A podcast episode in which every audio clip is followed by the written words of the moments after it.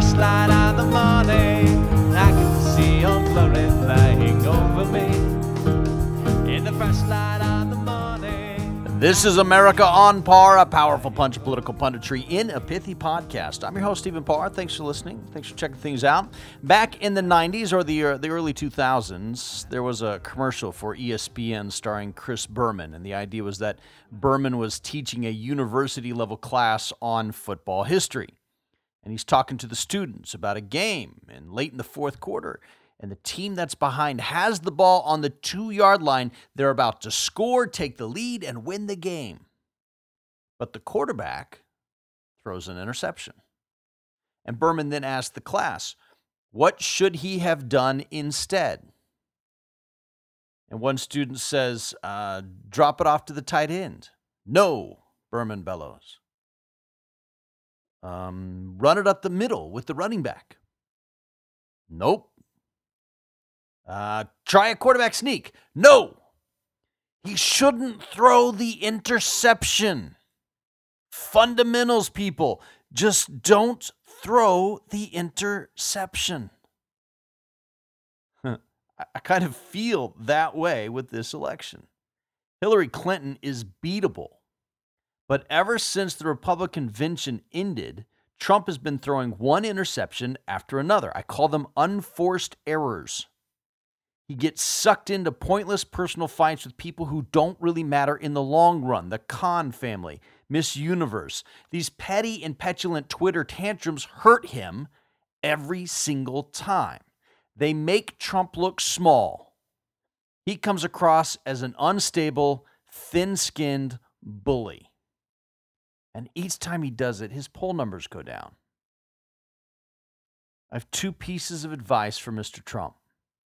And these aren't even my pearls of wisdom. I stole them from two great men who I admire and have a tremendous amount of respect for.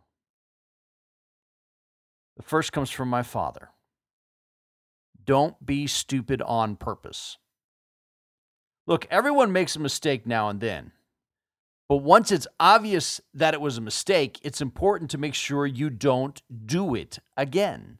If you're going to do something that hurts you over and over and over and over again, then it's no longer a mistake. It's being stupid on purpose. And that's just dumb. Don't be stupid on purpose. Being stupid on accident is fine. Everybody does that. It, it's not desirable, but it is understandable. But being stupid on purpose is how you get Hillary Clinton elected president. The second piece of advice comes from James McMinnis, the, the head pastor at my church, Word of God Ministries. He said, quote, "A man who defends himself will never be great." A man who defends himself will never be great. Now, this is a counterintuitive nugget of wisdom. Why would defending yourself be a bad thing? One of the things I learned as a meteorologist is that when you're in the public eye, you are going to get criticism. Some of it will be deserved, and some of it won't. Probably most of it's not. But if your first instinct is to defend yourself from all criticism, then you'll never allow the deserved criticism to reach your consciousness. And that means you can't absorb what was being said and adjust for it and become better. See, like stereotypes, criticism usually has a small nugget of truth as its basis. Now, in stereotypes, it gets blown way out of proportion in unfair ways. Same thing can happen in unfair criticism as well. But if you're busy defending and deflecting and denying, then you won't spend any time looking for the truth that may lie at the heart of the criticism. Your critic may be telling you something that can make you better. If you're blocking it out, you'll never find it. At the same time, your defensive reactions will likely lead you someplace you don't really want to go. If someone says something bad about you and you instinctively fire right back, you become part of the problem. You take a single comment and turn it into a fight. The best defense is a good offense, right? So you become offensive. And you will end up alienating the person you're fighting against and any neutral observers of the fight. A man who defends himself will never be great. If you really deserve to be defended, others will stand up for you. And for all of my Christian listeners who are still questioning this wisdom, ask yourself, who was the greatest man who ever lived? Jesus, right? Did Jesus ever defend himself? No, not even once. Gandhi, Martin Luther King, neither of these men was defensive. Yet there are numerous examples of people who were brought down by being defensive to a fault. Vice President Aaron Burr killed Alexander Hamilton in a duel defending his honor, and in process became a fugitive from the law, went from vice president to fugitive. Hamilton didn't take away Burr's honor. Burr did that himself in a defensive rage. Donald Trump says he wants to make America great again. But he won't be able to do that unless he becomes great first. He can't become great if he's wasting his time defending himself from even the slightest criticism, which brings me to Saturday Night Live. S N L's job is to criticize the powerful in a humorous way. It's not just criticism, it's satire, which is a particularly potent form of criticism. If you are running for president, you will be criticized by Saturday Night Live. This is a tradition that goes all the way back to Chevy Chase and his impersonation of Gerald Ford. So it shouldn't have been surprising to Trump that S N L was going to make fun of his second debate performance. But there he was Sunday morning, hanging out on Twitter, trying desperately to defend himself against more criticism. Here's what he tweeted out early Sunday morning. Quote, "Watched Saturday Night Live hit job on me. Time to retire the boring and unfunny show. Alec Baldwin portrayal stinks. Media rigging election exclamation point." Okay, first, it wasn't a hit job. They were at least as rough on Hillary as they were on Trump. For example, take a listen. "My question is, do you feel that you're modeling appropriate and positive behavior for today's youth?" Hi, Patrice. Uh, let me uh, start by walking over to you just as I practiced. Right, left, right, left, right, left, plant, speak. Uh, now, uh, Patrice, you're a teacher? No. Uh, you have kids? No. You like kids? No. You've seen kids? Yeah. Okay, great. We're bonding already. Oh, my friend Patrice. Patrice, I, I strive to be a positive role model for all children. Uh, children like my daughter, Chelsea, and my granddaughter, Chelsea Junior I'm Kate McKinnon's Hillary is a calculating, power-hungry android. If you weren't giving them so much comedic fodder with the way you've been behaving, Clinton would have come off far worse than you did. Second, every generation thinks S N L is no longer funny. So that's one of the keys to the show's success. It has been repeatedly able to speak to a new audience. Yes, it does go through growing pains in the transitions, but it remains relevant and influential. You calling S N L not funny means you are not part of their target demographic anymore. If you are one of the many people who do not think that Saturday Night Live is as funny as when you were younger, then odds are you're over thirty-four years old. By calling S N L not funny, Trump is actually calling himself old. Politically, that's about as smart as Dan Quayle insulting Murphy Brown.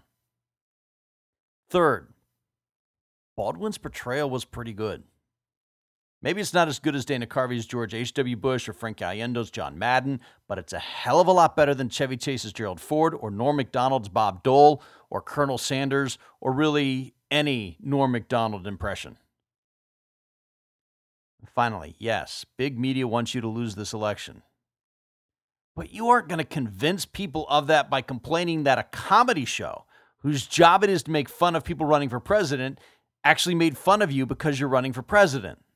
See, by being defensive, Trump missed an important and legitimate critique. That is how he's handled the claims of sexual assault against him. Take a listen. "Martha, she is trying to silence these women, but they need to be respected. They need their voices heard." "What about all the women accusing you of sexual assault?" "They need to shut the hell up." Yeah, that's a legitimate critique. Undecided voters will look at both circumstances and say, I don't see the difference. What Trump needed to do was to recognize the legitimacy of that criticism and work to improve his messaging on his alleged misogyny. Really, you can learn a lot from how someone makes fun of you. Listen to Chevy Chase's impression of Gerald Ford. Now, at the present rate of taxation of, on G N P of thirty-nine percent, doesn't this come to about the same sixty billion dollars in increased revenue? It was my understanding that there would be no math during the debates. Now, I, I am prepared to answer any domestic uh, questions, perhaps something about me and Betty. Chevy Chase made no effort to either look like or sound like President Ford. It was almost as if Ford didn't really matter, and since he was the only person to become president without having been voted on by a national election, that's part of what S N L was trying to portray. The man, Gerald Ford, didn't really matter, that the office of presidency did, and the audience got it. Now, listen to how Phil Hartman portrayed Ronald Reagan. Some may wonder which was worse, your knowing or your not knowing. Well, all I can say is I didn't know. And well, we're trying to find out what happened because none of us know. Well, thank you, Mister President. Well, I hope I've answered your questions as best I could, given the very little that I know. Goodbye, and God bless you. Thank you, Mister President. Thank you very much. Okay, get back in here. All right, let's get down to business. I'm only gonna go through this once, so it's essential that you pay attention.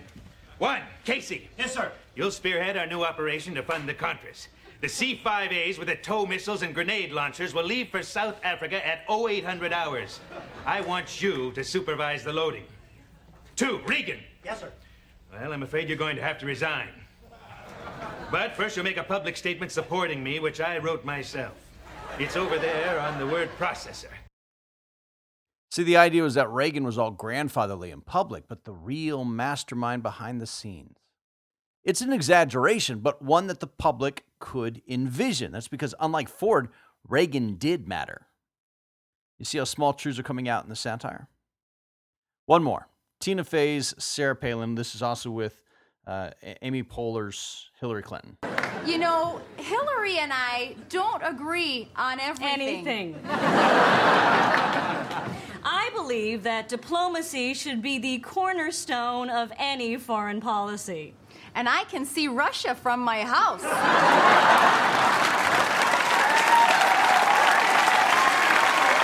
Yeah, that impersonation was devastating to Palin. It played on small pieces of truth.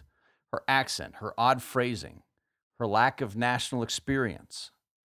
Palin later went on S N L herself to try and repair the damage, and, and to S N L's credit, they let her on. But it was too late. She was sunk. S N L won't change the opinions of either base, the Democrats or the Republicans, but they can have a significant impact on the undecided voter by reinforcing pre-existing stereotypes about the candidates. As a candidate, you're not going to win back those undecideds by criticizing S N L. Republicans won't win them back by going on S N L either, just to ask Palin how that worked out for her. But you can laugh at yourself.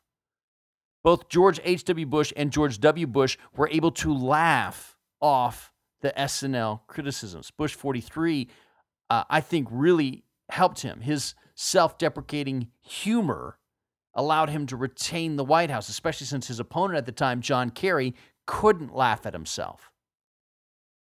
Instead, Trump is being stupid on purpose. He's picking a Twitter fight he can't win in an effort to defend himself against valid criticism.